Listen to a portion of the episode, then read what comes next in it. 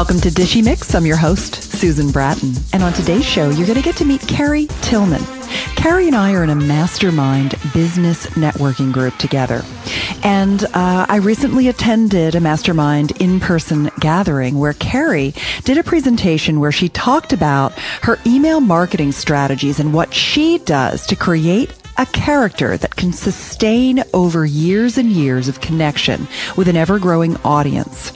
So we're going to talk today about sustaining relationships and building your characters in email marketing. And Carrie and I are going to share, uh, you know, we do things differently. Uh, she does some, some things in the same way I do and some things we do differently. And so I thought it would be a really interesting dialogue for you to think about because honestly, I see a lot of bad email marketing out there. I, you know, there's a lot of talk about what email services to use and what are open rates and click through rates and, you know, should you use HTML or plain text and blah, blah, blah. But no one's getting into the soul of the connection of the email marketing that people are doing. And I think Carrie's really doing a good job with that.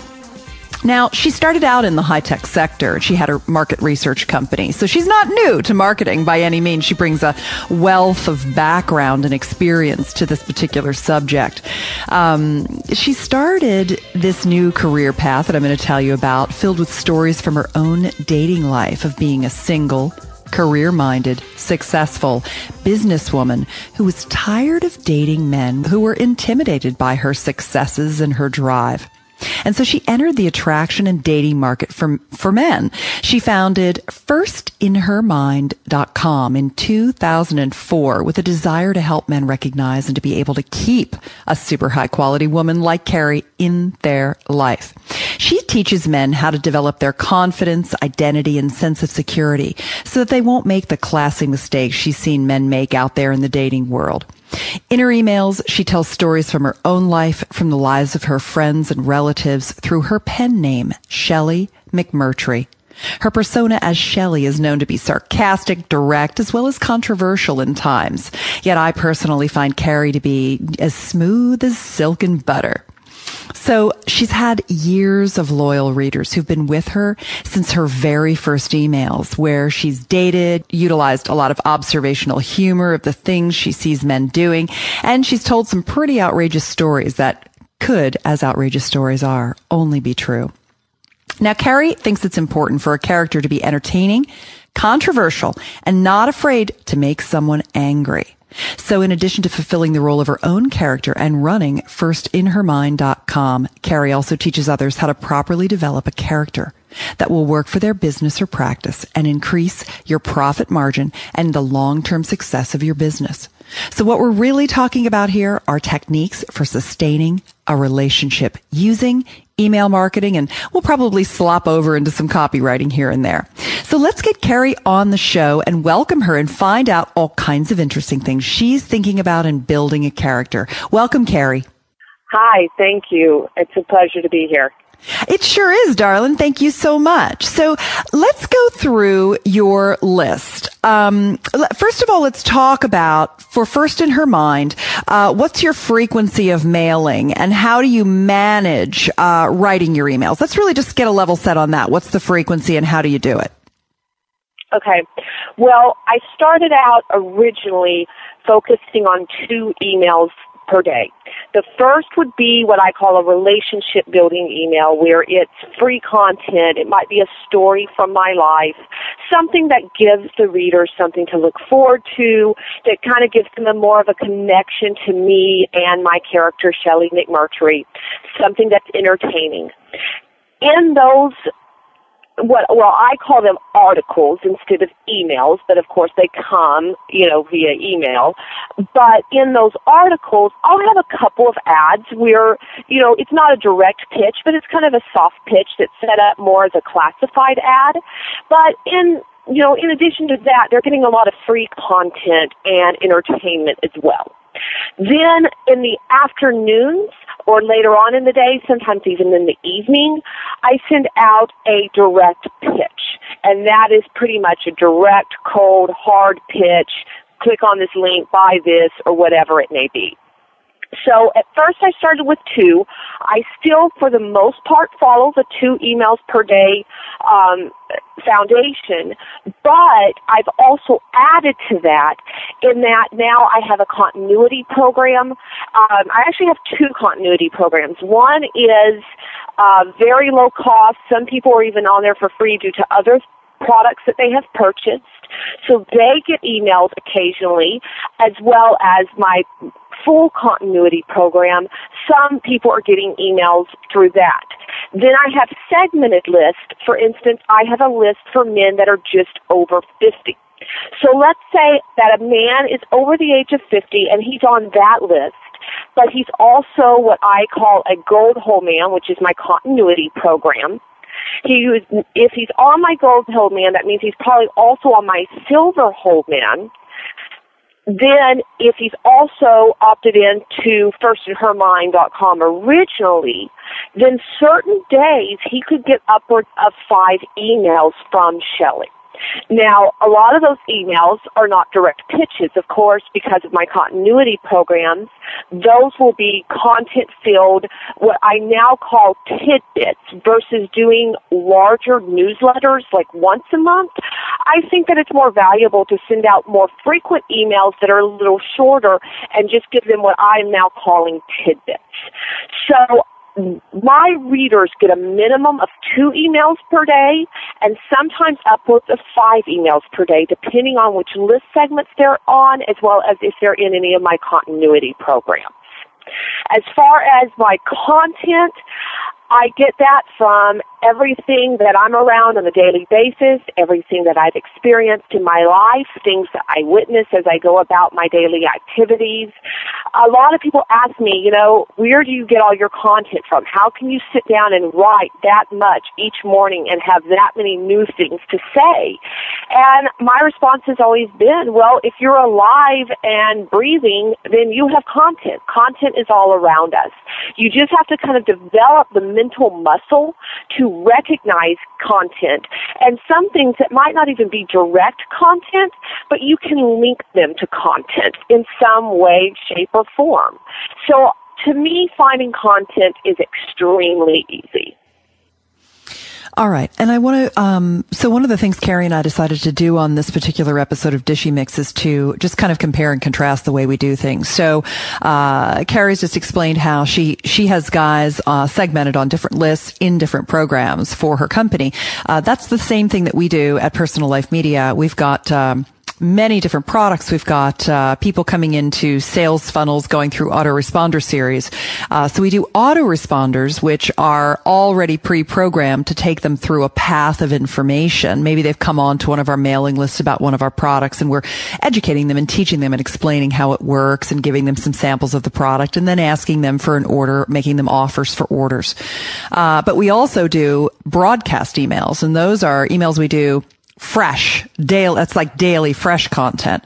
Now uh, i only do broadcasts wednesday thursday friday saturday sunday. I do five days a week. I don't mail uh, any broadcasts on monday and tuesday because um, the data that I've seen in the marketplace looks to me like most unsubscribes come from Monday, Tuesday. Especially, Carrie and I are both sending out personal information, and uh, people are busy, focused on their work on Monday and Tuesdays if they do work. And so we found that we've lowered our unsubscribe rate based on uh, not mailing Mondays and Tuesdays so a person could in our in our database as well they might be on to autoresponder series. Uh, you know maybe they're a customer of one of our products a prospect of another one of our products and they're getting emails from us. So a person could get five emails a day from uh, personal life media from different brands and different characters as well rather than just a single character. Um, and we definitely try to watch for that but we also do these fresh broadcast emails every day. So i'm writing between I'm writing between five and 10 emails a week because I'll also mail twice a day sometimes, but I'll mail them from different characters. So Susan Bratton would never send out two emails a day, but Susan and Tallulah would, or Dr. Patti and Sloan would. And so we actually use multiple characters to mail multiple messages to even the same person in a single day.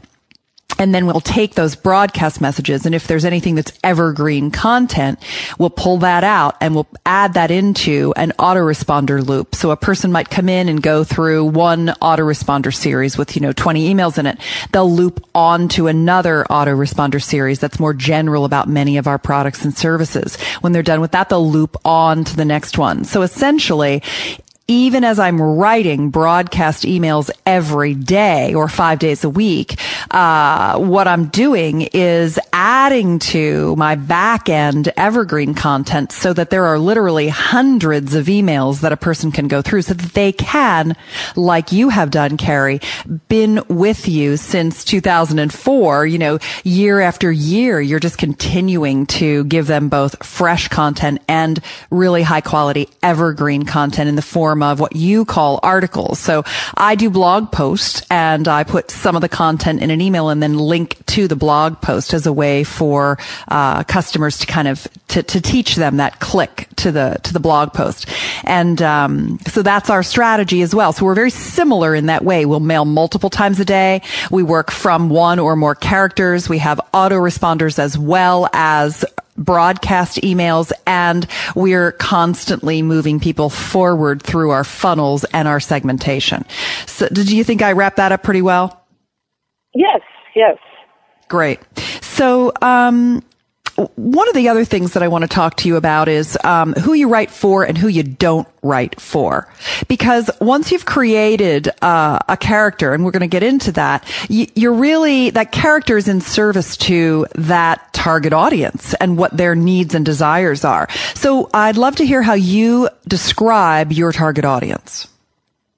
All right, the target audience that I really have gone for is the educated, mature man, the college graduate and above, um, really men that are in their at earliest late 20s, really more 30s, 40s, 50s, uh, some that are divorced that have already been married, others that have not been married yet but desire to get married, as well as men that are more interested in a long-term committed relationship versus one-night stands. Now, whenever you have a list like this, you're going to get a little bit of everything. It's hard to say, oh, I'm only going to have this or I'm only going to write towards this group of men. So there's certain articles where Shelley, my character Shelley, throws in something that they may not necessarily be expecting Shelley to say or admit. And that kind of adds to the layers of Shelley's personality and to the entertainment value, but it can also then go towards the group of men that maybe Shelley doesn't talk to or talk, you know, with as often. So you still can incorporate other groups, other segments, even if they're smaller ones, on your list. But for the most part, Shelley writes for men that are a little older, a little more mature, refined, and they really desire a long-term, stable relationship or marriage. Perfect. And for me, I uh, I have a similar target. Uh, mine is men in relationship who are 35 to 65. Uh, that's my target audience. Also college educated. And so when a woman writes to me and she says, you know, uh, even though my name is Pat, I'm a woman. Uh, how come you don't write to me as a woman? You know, I email her back and uh, I get maybe one of those a week, and I say, you know, our our list is targeted to men. Our products are targeted targeted to men. And I would love and encourage you to stay on the list, but know that I don't write for women. I write for women. I'm in service to women, but I write through men. Uh, that's what I do. And uh, they seem to be fine with that. I mean, if you're really clear about who your customer is, I think A, it helps you, it helps you create a deeper relationship. You're not trying to be all things to all people. You're very clear about who you're in service to. And then you can do better work for them. I think a lot of people get into trouble when they try to, uh, you know, they try to reach and talk to a too wide an audience. And I'll tell you, list segmentation for the average small business customer is very difficult. Uh, so, you know, w- uh, the inbound lead and where they come in from is helpful. We have those segments, but trying to do back end segmentation with a lot of these email uh, products is very difficult. Mm-hmm. And you know, as an example of like for me having also you know a mail list, I have one woman that has been on my list for several years, and she's stuck with it, and she loves reading the articles, and occasionally she sends her feedback mm-hmm. to either a reader's question or an article that I've written, and she's provided great material and insight, and so sometimes I share one of her emails, so it's just kind of added to the value in the content.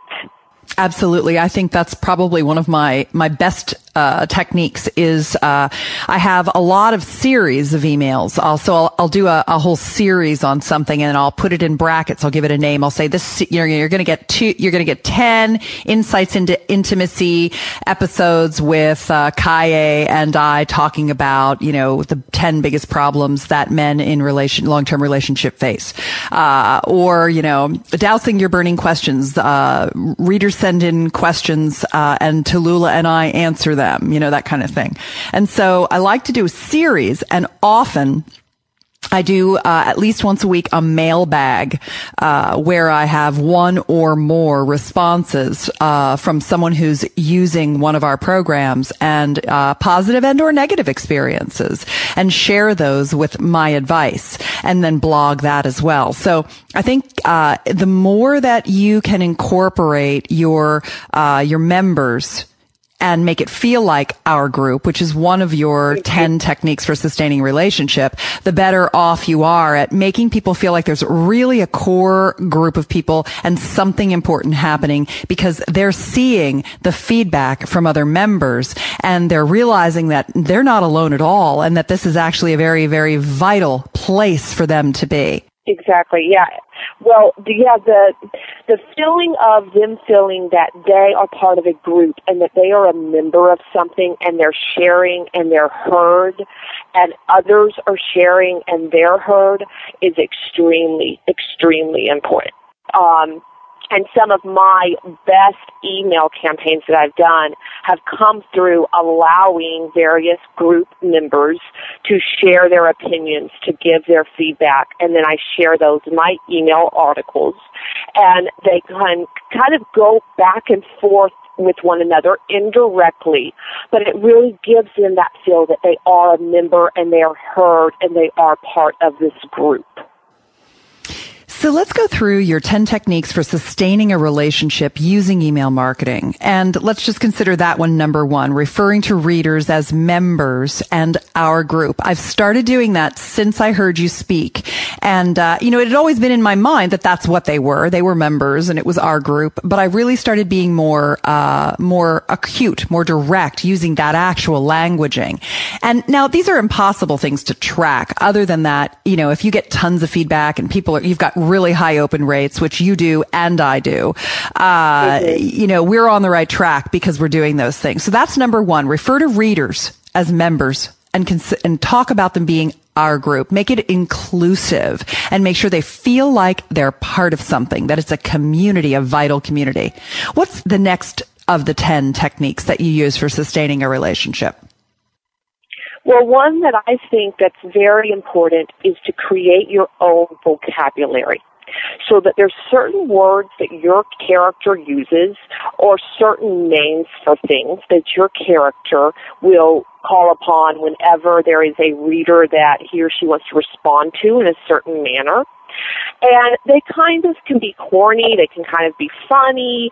Um, you want them to be a little lighthearted and not too serious, but still your group members know exactly what you're talking about or what type of person you're talking about when you use that term or that name. And that's extremely important. It, and it's important for a couple of reasons. Number one, it separates you as a marketer and a writer from other marketers and writers that they read.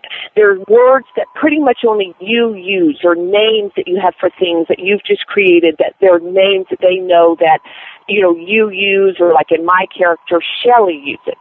That's one reason why it's important. The other reason is that part of what you want to create with having members in a group is where they feel like they have the inside scoop.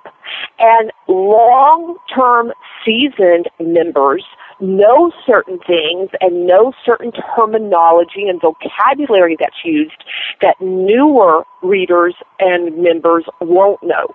So it also helps to go back to that first point of building the feeling of a membership and a group in that the vocabulary terms and some of the um, wording that you use, seasoned readers will of course know about that and the background stories to some of those terms and names more so than a newer reader would. So creating your own vocabulary is very important. That's the next one. All right. Um, what's the next one after that? Because I think that's pretty straightforward. Okay. The next one I say is, um, you know, to have um, ongoing characters and friends that are often mentioned. Uh, like, for instance, Shelley has a really good friend named Sandra. Now, Carrie, in my real life, I don't have a friend named Sandra, but Sandra, the character, is really comprised of several friends and women that I know that are very strong-willed women, and they're business savvy, they're extremely smart, and they've, like I've had, have had problems with men being intimidated by them, um, getting very sheepish and mousy around them when they find out that they're that she's a business owner or whatnot. So Sandra is really kind of comprised of a few friends that Carrie has in real life, but I tell a lot of stories through Sandra. Um, and over the t- over the years, you know, readers that have followed me know my friend Sandra, know Shelley's friend Sandra.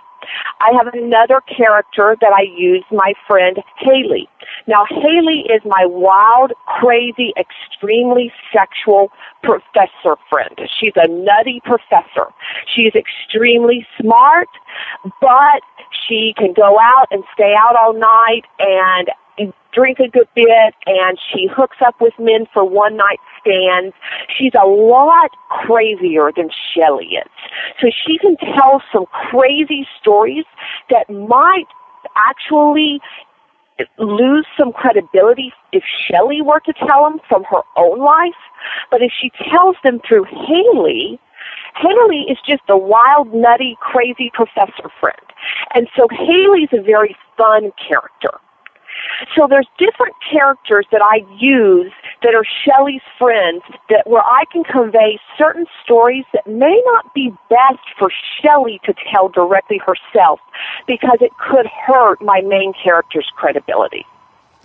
I do exactly the same thing. We have four different characters. Uh, you know, they're they're real people and they're characters, and they're our brands. And uh, you know, Sloan can tell stories that Dr. Patti or Tallulah would never tell. You know, and Susan has to be very very buttoned up, and yet she shares her personal details. And so uh, we do that same thing now. Thinking about a business to business brand, because so many of the people who listen to Dishy Mix are marketing, you know, much more straight laced things than dating and relationship and personal information. How would you recommend, knowing what you know coming out of traditional marketing and market research, how would you recommend that someone take our advice about having ongoing characters and friends and uh, build that out into uh, more of a corporate business to business strategy? Well, as far as doing it on a list, you know, you can even segment a list where different people who want to follow different characters can follow those characters individually and specifically if they choose. So you really can carry that forward and divide that and also add that, incorporate that into your segments. For instance, years back, she doesn't do it anymore, but I had a friend, um, her character name was Mary Jo Tyler. Her um, real name was very similar, but we changed it a little just for her own safety.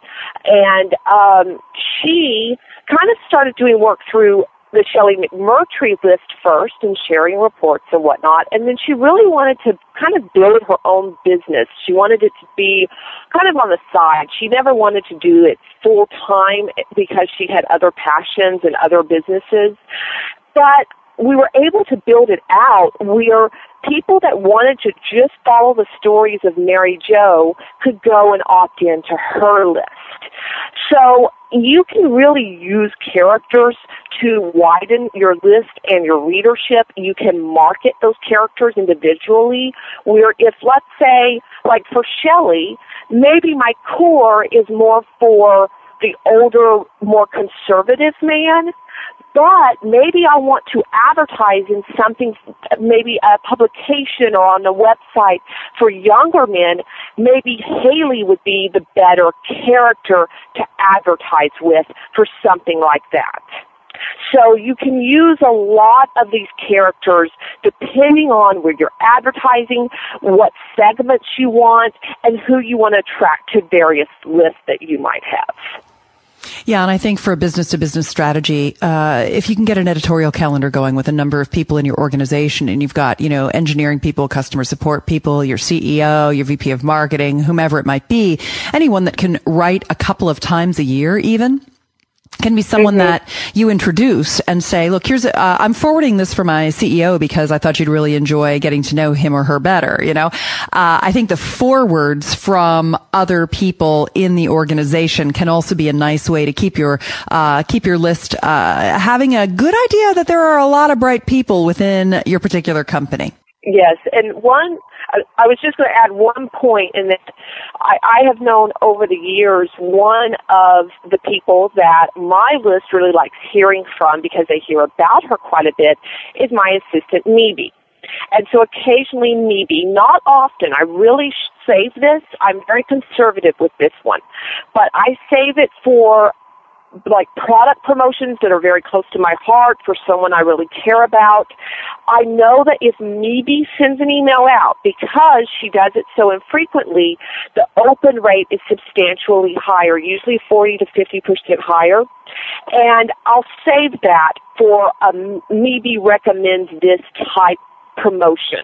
And I use that sparingly, but they know that when they hear from Mebe, it's going to be something new, something very interesting, and something they haven't been exposed to before.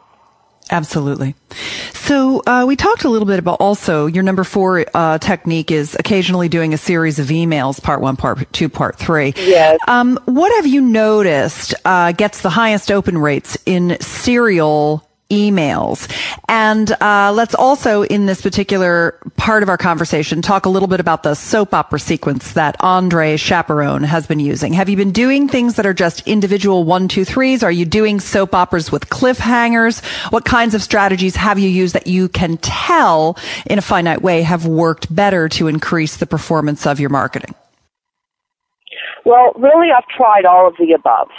I have done just kind of the basic email to email. Now, one thing, and we'll get to this in a little bit, one thing that's very important if you're doing, especially as I do daily emails, is to keep them current so that they know that they're live and they have anything in it, even if it's just one simple sentence that lets them know that you're writing it that morning. Maybe it's a breaking news event or something. We'll get to that in a little bit. But as far as soap opera sequences, those work really well, and I've written several of those. And I incorporate that as well in my daily articles. And I've done series of articles up to like 20, 20 something, 30 something parts where at the end of each one it's to be continued, to be continued. So they get you know, accustomed to following those. Now, in between, whenever I'm doing one of those to my main list, I send out other articles and other items as well. I may only do one part of that series like two or three times a week so that they never know when the next part is coming. They're always opening their emails. They're always looking and it keeps them very active. So I think doing all of the above is important, having the soap opera sequences on the side, but also incorporating the same psychology in your normal article writing, your day to day writing. Yeah, uh, what I've been doing. So you you you actually pen your emails on a daily basis. Um, I don't do that. What I do is I have a deadline every Monday night to get uh, all of my emails, five to ten emails, completely written and delivered to the person that works with us who uh, puts them into our email system because that's a very laborious process. And um, the way that I do it is I think about what I, I, I try to have, uh, some, I try to balance things. One, I have some themes.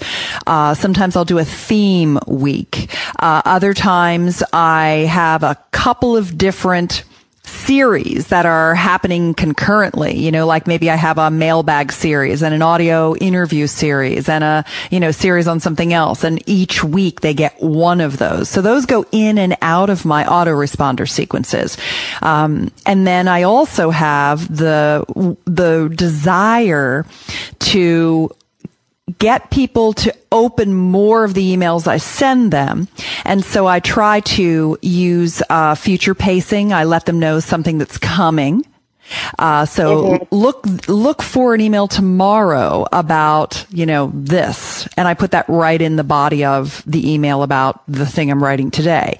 Um, so what I'm trying to do is tell them about things that are coming up by writing them in a sequence. I also try, instead of doing, cl- I haven't done a lot of cliffhanger specifically, but what I have done is portend what's coming and or create series that once you read all three or all five or all 10, you get a deep dive into a subject.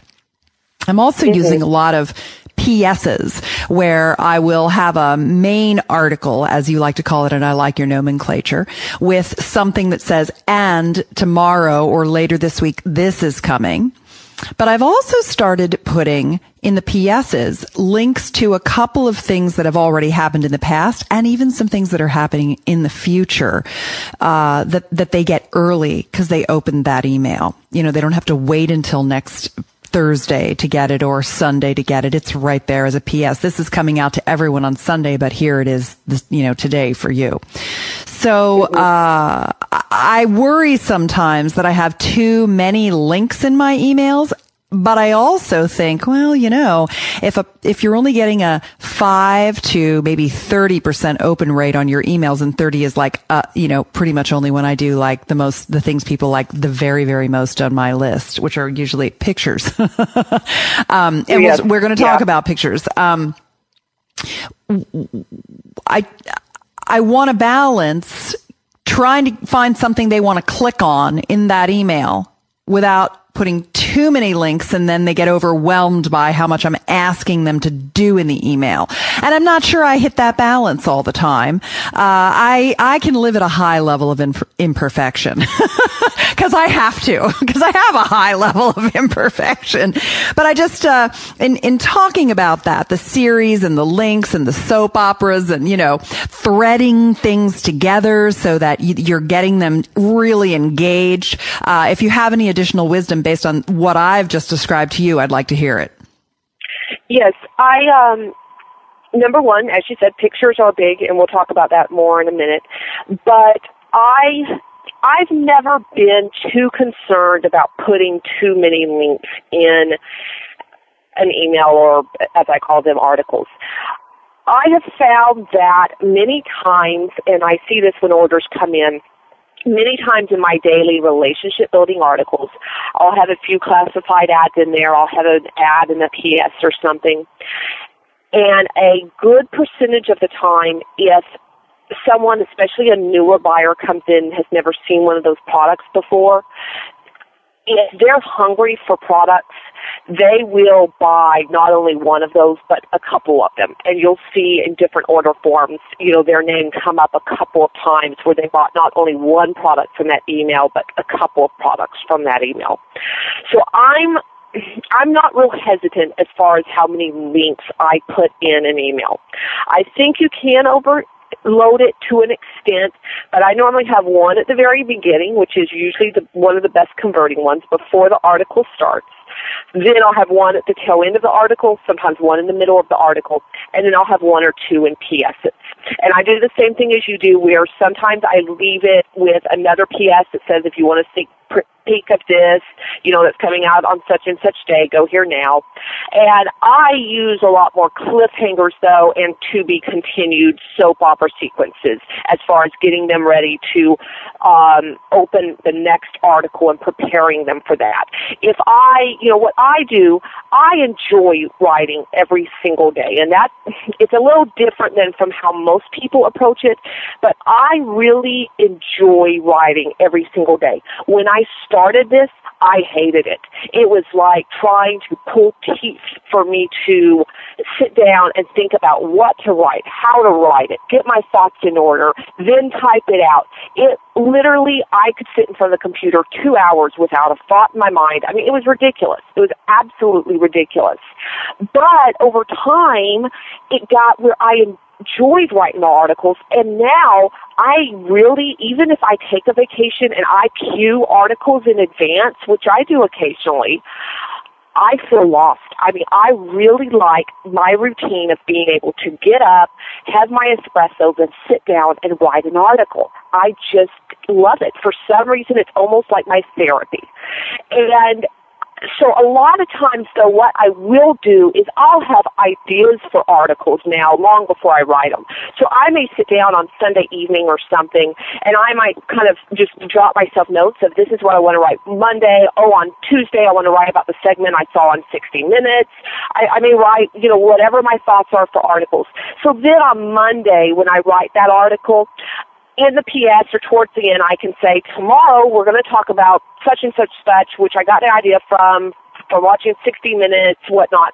And then I might even give them the link to that clip because it's very important to share gifts with them and freebies with them where they click on links and it's not always a sales pitch, where you share everything from music with them. It could be a, some corny YouTube video, um, even a segment that you saw on TV or a website. You definitely want links in there occasionally that aren't always to sales pitches, but just to free content that you're sharing with them or passing along. Yeah, ultimately, and let's go to sharing real life pictures.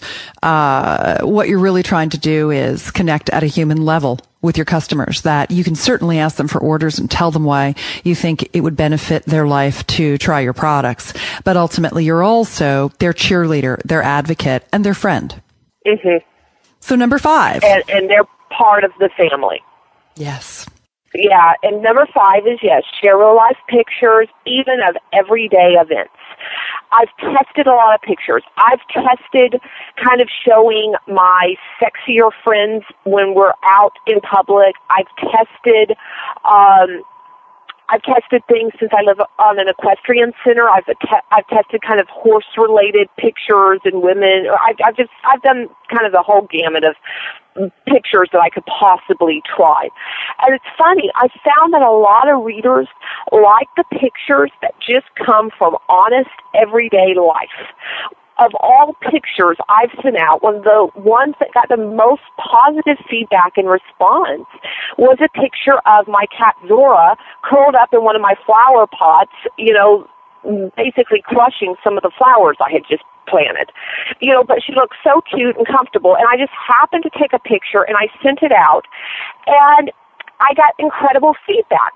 And I think the reason for that is, is that it looks real. It looks like Shelley really is sharing something from her true life and it applied to them and maybe something they, you know, even subconsciously made them happy in their past or maybe it made them think of something or remember something. Who knows? But it was amazing how the corny picture of a cat in a flower pot got that big of a response. Yet I've sent out pictures of like my more attractive friends and pictures of me going about daily activities. And while those get good response, a good response, sometimes it's the dorkiest, goofiest picture of just an everyday event that gets the best response. Now, going back to my nomenclature and vocabulary, one thing that I talk about in, I just, I kind of coined this a while back, is I have what's my Big Chihuahua Award, and I think I went over this when I was doing the presentation that you heard. And I have a picture of this Chihuahua statue that was in my garden that one of the cats managed to knock over and break the tail off of, and it kind of left this hole in its rear end. Anyhow, occasionally I will send that picture out and it's the Big Chihuahua Hole Award.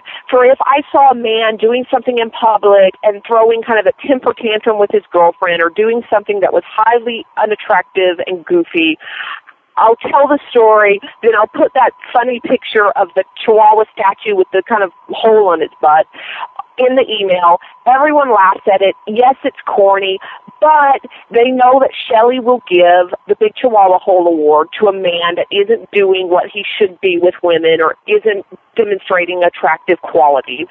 And they kind of follow it and they know that. And so it's pictures like that. They're kind of funny. They're of everyday events.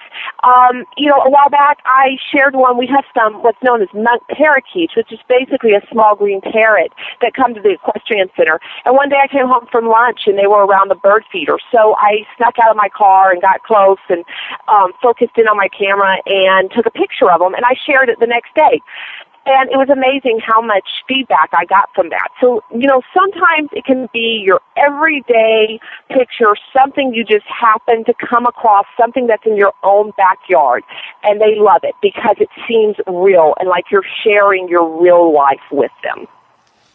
Yeah, I think in business we get uh, afraid to be funny and silly and personal and send pictures of parrots and chihuahuas and that's what people like. Uh, and, mm-hmm. and so in, encouraging my listeners to bring some fun little reality into your email marketing. People love Easter eggs and bluebirds and apple pie and, you know, mm-hmm.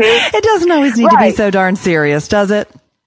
Right, and, and you're right because so many people are intimidated to do that. Not many do.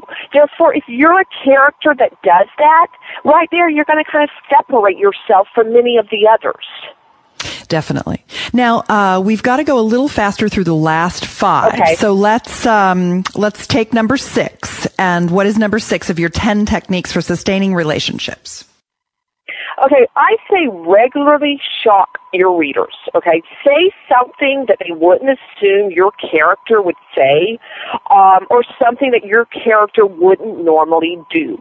It doesn't have to be completely off the wall, but something, you know, maybe be a little harder on a subject than they would, you know, assume you would be, or maybe go out and let's say in real life because a lot of what Shelley talks about happens in Carrie's real life or Carrie witnesses or something.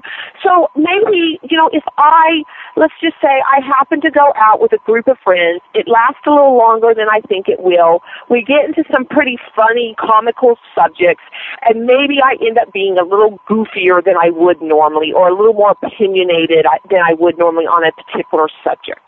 Then the next morning, I might write an article and I might incorporate that from the Shelley character, and I might tell the story of what happened or what was discussed or the opinion that now I will say that Shelley said, and it may be a little shocking to them. It may be a little controversial. It may be something that they didn't really anticipate that I would say or do, but it keeps them on their toes. It keeps them interested.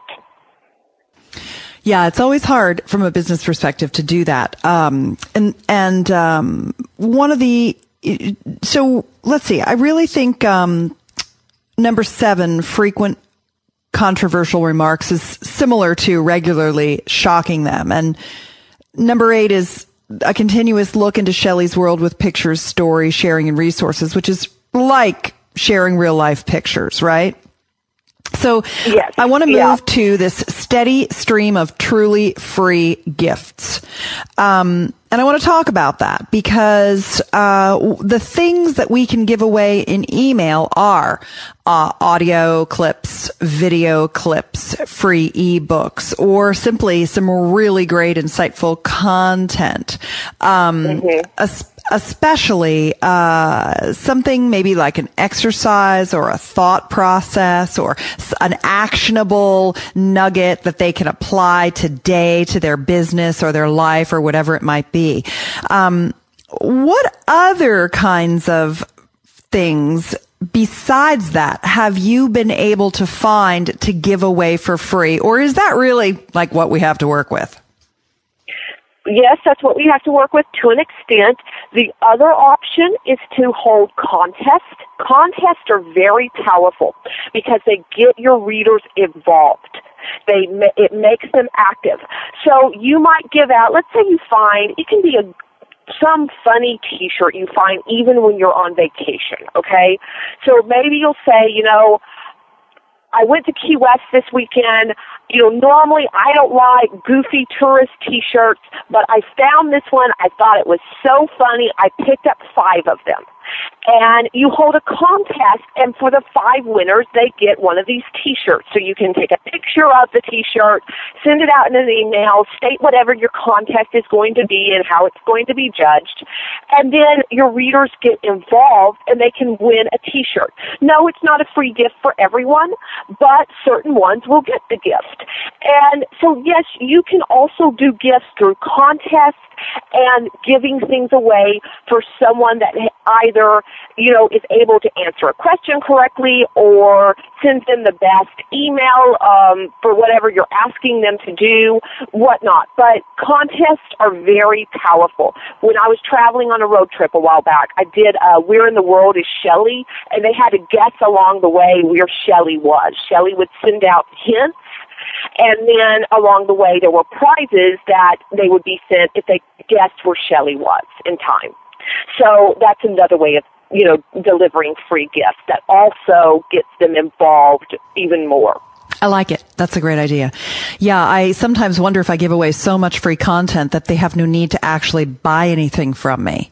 Uh, there's definitely a balance to be struck, and I'm, I'm I think mm-hmm. I'm overcompensating. I think I'm giving away too many great things that are so rich that uh, I should really be selling them. But you know how hard it is to sell every little thing you have, and so. Um, I wonder what is it that's working for you when you're actually trying to sell them, sell your list something. How do you go about doing that? Do you use scarcity? Do you have a time frame? Do you have a special sale? Like what things work when you have a very active customer base and you want them to purchase your products or products from other people?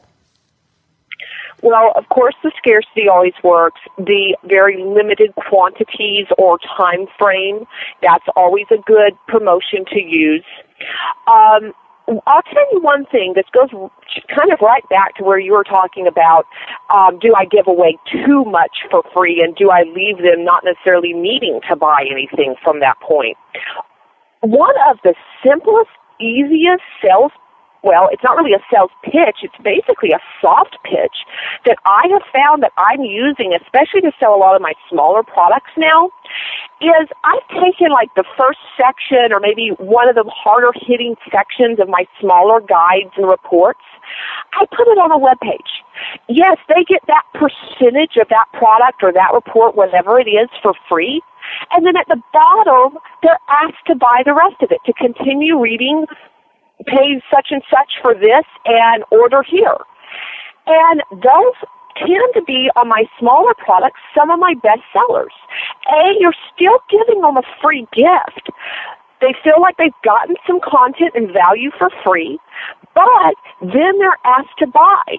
And so it's a very soft pitch, but I've done some of those that have been wildly successful. And it's not done with as much scarcity. It's not done as much with there's only 50 of these available or, you know, whatever, you know, quantity you might assign to it. It's just, here's the free part. If you want the rest of it, pay X amount. Here you go. And it's been amazing how well that has worked for me. What about uh, subject lines? What have you noticed works now that didn't used to work, or what do people think works that you don't think works anymore? Because I definitely feel like it's always an arms race with customers and really trying to get them to prioritize opening your emails over the millions of other things that take their time and attention. Mm-hmm. Well, I found that especially like new video, free video, for some reason video, I think because so many marketers have used that over the years, that's just kind of like, oh great, another sales video. However, I have not seen as much of a difference in my open rate if I put picture on it. A lot of times picture increases the opening rate. They still love pictures. I think too, but for me is that they know usually when I say picture that there's a picture directly in that email. As because I send out so many intriguing and interesting pictures, they want to know what the next picture is going to be. So for me, picture works. I have heard other people say that picture does not work in their email subject line as well. Um, in addition, I try to come up with the funny words and kind of goofy titles, things that are kind of mysterious to them, and they just have to open it to know what it's about. I see a lot of people kind of telling the whole gist of their article or what they're going to write about in the subject alone. So if the person isn't interested in that particular subject, they're not even going to open the email. They're just going to hit delete. So you need to leave it open enough and mysterious enough where they don't know if it applies to them or not, but they've got to open it to see if it might. Um, I think that's very important. I, I think that a lot of people actually put too much information in their subject lines when they actually should leave it a little more open and mysterious. Mm-hmm. Yeah, you like to use mystique. Mm-hmm. That probably mm-hmm. appeals I, to you. Yeah, and I try, you know, I try especially if I have something that's a word that I use, I'll put it in like quotation marks. I'll do certain things to make certain words stand out. I might put a star around um, a certain word, things that kind of make your subject line stand out. Um, on certain keywords, I capitalize them a lot of times and that doesn't affect your spam rating as much. Of course, if you use too many exclamation points or question marks, certain things like that, that will affect your um, your scam your spam score. And then um, and then, you know, of course, you have to worry about deliverability and everything else. But if you get creative on your titles, you don't have to worry about that as much, and you can have just completely eye-opening, goofy, you know, titles that just make them want to click that that email and see what it's about. Absolutely. And the open rate is, the subject line is, is the most important thing. I mean, if you can get them to open the email, you can likely get them engaged. Uh, the other thing that you said, you know, you use a lot of pictures. I, I put an image in every single email. Uh, so all my emails go out with images, not one without it. I think that for people who are visual, they really appreciate having an image that connects in with the subject matter. I also personally just really enjoy selecting the images. You know, I have a 123rf.com subscription and I just, I have a massive amount of images that I've collected over the years that are my own and I take a lot of pictures and things like that as well. And I, uh, I think that also increases it. So, uh, good, mis- good mystique, offering pictures, uh, consistency of, uh, connection, always being there for them, sharing your personal life. Uh, these are all great things that I think in many cases, business to business email marketers are not doing. And they can take, uh, a really good page out of your book, Carrie, uh, and have more success, higher open rates, and increased conversions by being more themselves. And definitely social media has opened us up to the fact that we are both workers and individuals and that there's a way that we can be followed, if you will, and have, you know, fans, friends, subscribers, and followers and reveal ourselves to our prospects and our customers. And I really appreciate you coming on the show today to talk about how you do it and for us to dialogue about how we both do it a little differently, but you know, we're pretty similar. And there are people who, if, if, if I don't send, I didn't send out an email over 10 days during Christmas. I just took the time off. I didn't do any broadcasts. You only got my autoresponders and I get so many emails from people saying, where are my emails? you know, yeah. they, yeah. they become, I mean, if, as a brand, if your customers yes. are waiting to get your emails, you're doing something right. And mm-hmm. and they're buying and you're making money on your email marketing. Because i know you also and this is the last thing that i want to talk about you do also do affiliate offers. So you're not always just promoting your own programs and products. You're also well you've promoted for me and uh, you know I've, i think i've promoted for you and if i haven't i will darling. Um, you know we we promote for each other in our marketplace. We find products and programs on clickbank etc how do you decide what to promote? How frequently are you promoting affiliate offers? And what is your general thinking about it? Are you feeling more or less positive about it? You know, just give me your whole kind of strategy on that. I'm feeling more positive about it. You know, um, over the years, I definitely have. There's some great affiliate m- products out there. There's some great marketers and very intelligent people that are coming up with great products. I do not feel, I have come to the firm conclusion after doing this for a number of years now, that offering an affiliate product is not going to take away from your own sales from your own products. I just, I don't think that there's a way you can necessarily lose with affiliate offers. And I think too many people look at it and they say, you know, I I sent this email out for this affiliate and his sales letter or her sales letter just didn't convert, it didn't do well to my list. And, you know, this is the thing.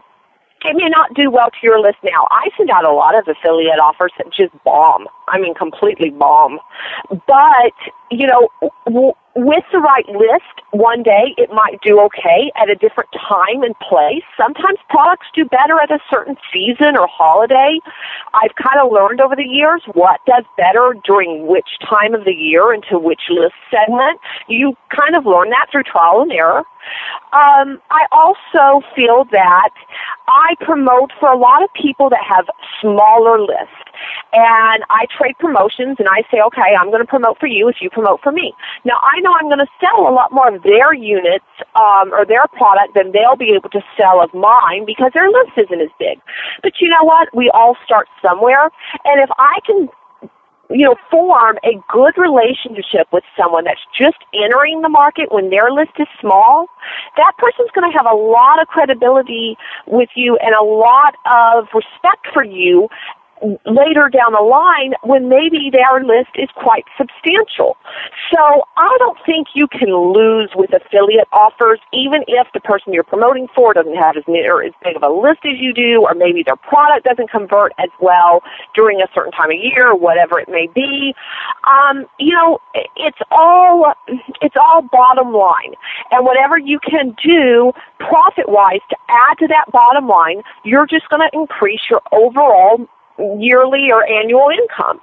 So I just think that doing the affiliate side of it can be rewarding professionally, personally, and financially. And I don't think you're going to do much that's wrong within that.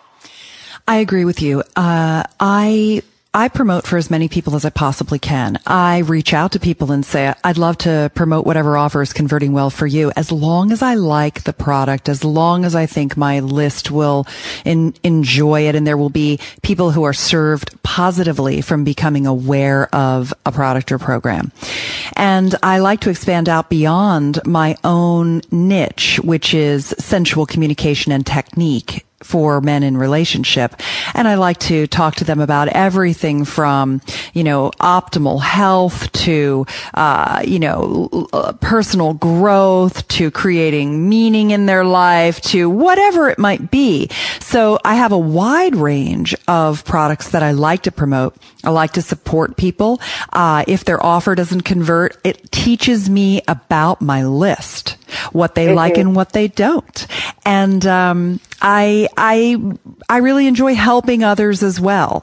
And when I find one that does work well for my list, I really learn a lot about mm-hmm. that. I look at their sales page, their message, their marketing, what the product was, what the price point was. I just recently promoted Revolutionary Sex by Alex Allman. And it really was one of the best promotions that I've ever done. Earnings per click on that mailing were very high. I promoted it three or four times, just once with its own email, and then I included it in as a link, you know, a small link in a number of other emails over the course of two weeks.